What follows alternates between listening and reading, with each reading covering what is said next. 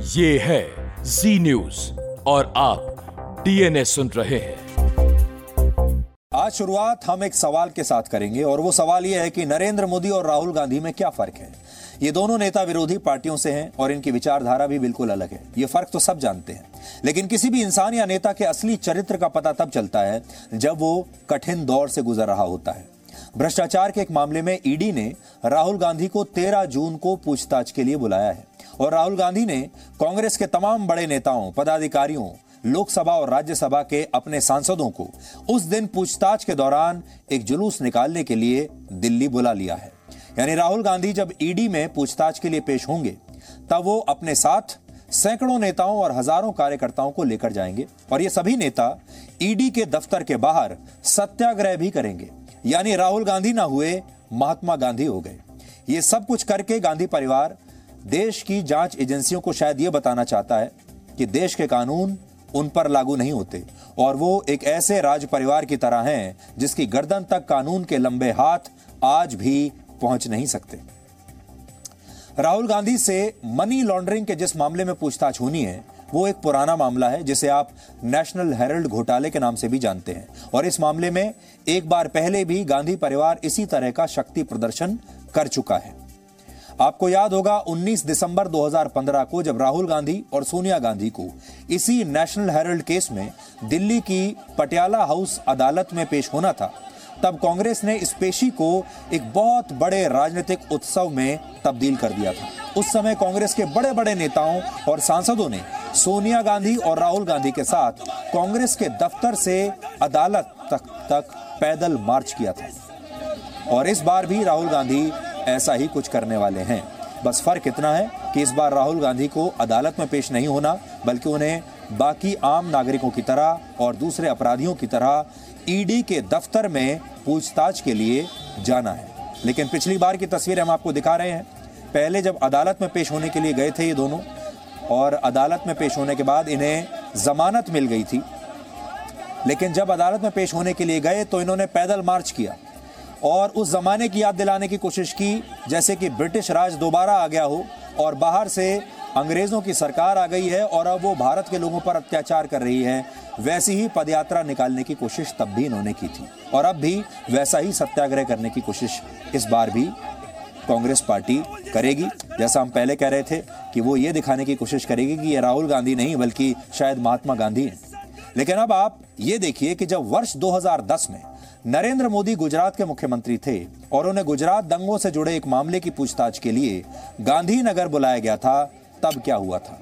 उस समय मोदी को पूछताछ के लिए अकेले एसआईटी के दफ्तर बुलाया गया था। एसआईटी का गठन सुप्रीम कोर्ट ने किया था और एसआईटी ने अपने दफ्तर में नरेंद्र मोदी को बुलाया और नौ घंटे की इस गहन पूछताछ में उनसे सौ से ज़्यादा सवालों के जवाब तब पूछे गए थे। लेकिन इसके बावजूद नरेंद्र मोदी ने इसे राजनीतिक उत्सव नहीं बनाया। उस समय की तस्वीरें हम आपको दिखा रहे हैं।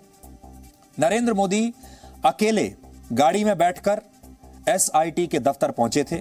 कोई जुलूस नहीं था, पार्टी के कोई कार्यकर्ता नहीं थे, पार्टी के कोई बड़े नेता या सांसद वहाँ पर नहीं थे। नरेंद्र मोदी बिल्कुल अकेले गए और नौ घंटे तक उन्होंने हर सवाल का जवाब दिया। उस समय इस एसआईटी के जो हेड थे, उनका नाम है आर के राघवन। आर के राघवन सीबीआई के डायरेक्टर भी रह चुके हैं और उन्होंने अपनी ऑटोबायोग्राफी में इस पूछताछ से जुड़ी कई अहम बातों का ज़िक्र किया है। अपनी किताब में वो लिखते हैं कि उस दिन मोदी को दो बार एसआईटी के दफ्तर बुलाया गया था और उनसे नौ घंटे की लंबी पूछताछ हुई। हालाँकि इस पूछताछ के बीच में जाँच अधिकारी जो थे, जो पूछताछ कर रहे थे, वो इतना थक गए कि उन्होंने मोदी को ब्रेक लेने के लिए कहा। लेकिन मोदी ने उनसे कहा कि वो कानूनी कार्रवाई के बीच में कोई ब्रेक नहीं लेंगे और सारे सवालों के जवाब देकर ही जाएँगे। क्योंकि उस समय जाँच अधिकारी थक चुके थे, इसलिए उन्होंने चार घंटे का एक ब्रेक बीच में लिया और चार घंटे के बाद मोदी को फिर से एसआईटी के दफ्तर बुलाया उसी दिन और उनसे रात नौ बजे से लेकर रात एक बजे तक फिर से पूछताछ की गई और इस पूछताछ के बाद जब वो वहाँ से बाहर निकले तो उनके चेहरे पर चिंता नहीं थी, बल्कि मुस्कुराहट थी। उस समय की तस्वीरें अब हम आपको दिखा रहे हैं। रात एक बजे, वर्ष 2010 गांधीनगर में गुजरात दंगों को लेकर एसआईटी की पूछताछ के बाद गुजरात के serving chief minister Narendra Modi बिल्कुल अकेले, बिना किसी जुलूस के, बिना किसी नारेबाजी के बाहर निकल रहे।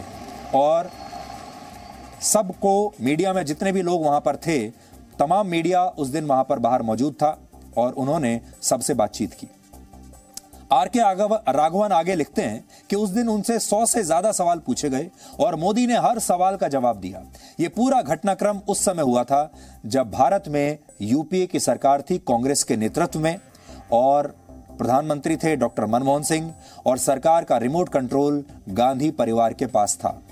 आज मैं आपको पढ़कर बताता हूँ कि इस किताब में और क्या क्या लिखा है।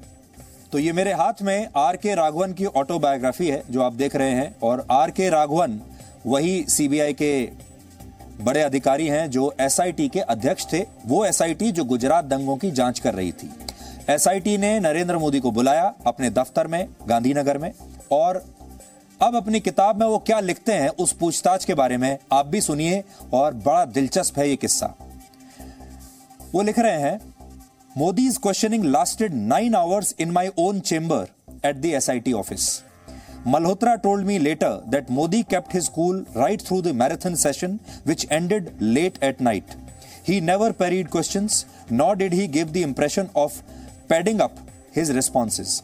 When Malhotra asked him whether he would like to break for lunch, he initially turned down the offer. He brought his own bottle of water and did not accept even a cup of tea from the SIT during the marathon questioning, comprising a hundred odd questions. It required tremendous persuasion to make him agree to a short recess. This was possibly Modi's concession to, to the need for a respite for Malhotra rather than for himself. Such was the energy of the man. तो वो कह रहे हैं कि इतनी जबरदस्त energy थी नरेंद्र मोदी के अंदर उस दिन भी कि अधिकारी थक गए। मल्होत्रा जिसकी बात कर रहे हैं, ये दूसरे जाँच अधिकारी हैं कि मल्होत्रा साहब सवाल पूछते पूछे थक गए।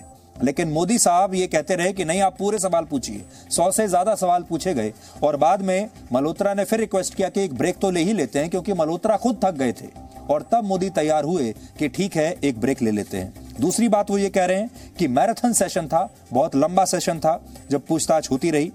इस दौरान उनसे कहा गया कि आप लंच कर लीजिए, उन्होंने मना किया। और वो ये भी कह रहे हैं कि उन्होंने किसी भी सवाल को अवॉइड करने की कोशिश नहीं की। किसी भी सवाल का टेढ़ा मेढ़ा, घुमा फिराकर जवाब देने की कोशिश नहीं की। सीधे सवाल और सीधे जवाब उनके उस समय थे। और सबसे बड़ी बात, नरेंद्र मोदी मुख्यमंत्री रहते हुए अपने पानी की बोतल खुद अपने साथ लेकर गए थे। उन्होंने एसआईटी के दफ्तर का पानी भी नहीं पिया। और जब उन्हें ये कहा गया कि क्या आप चाय लेंगे तो चाय भी पीने से उन्होंने इनकार कर दिया। यानी इस नौ घंटे की पूछताछ के दौरान ना तो उन्होंने एसआईटी वालों का पानी पिया और ना ही एसआईटी द्वारा ऑफ़र की गई चाय उन्होंने पी। और आप ये तो सुन ही चुके हैं कि पूछताछ के बाद उन्होंने क्या कहा, उनके तेवर क्या थे, वो तब भी यही कहते रहे कि मैं पूरा सहयोग दूँगा इस जाँच में। अब आप अंतर समझ कर देखिए, एक तरफ़ नरेंद्र मोदी और दूसरी तरफ़ राहुल गांधी।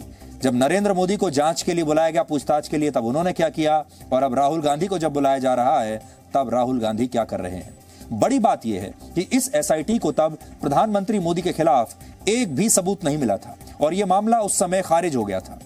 लेकिन इसके बावजूद उनसे नौ घंटे तक पूछताछ हुई, और इस पूछताछ से पहले उन्होंने कहा था कि इस देश में कोई भी कानून से ऊपर नहीं है, और वो एसआईटी को उसकी जाँच में पूरा सहयोग देंगे। आपको प्रधानमंत्री मोदी का उस दिन का यह बयान आज ज़रूर सुनना चाहिए, जिससे आपको इन दोनों नेताओं के बीच बुनियादी फ़र्क का पता चलेगा।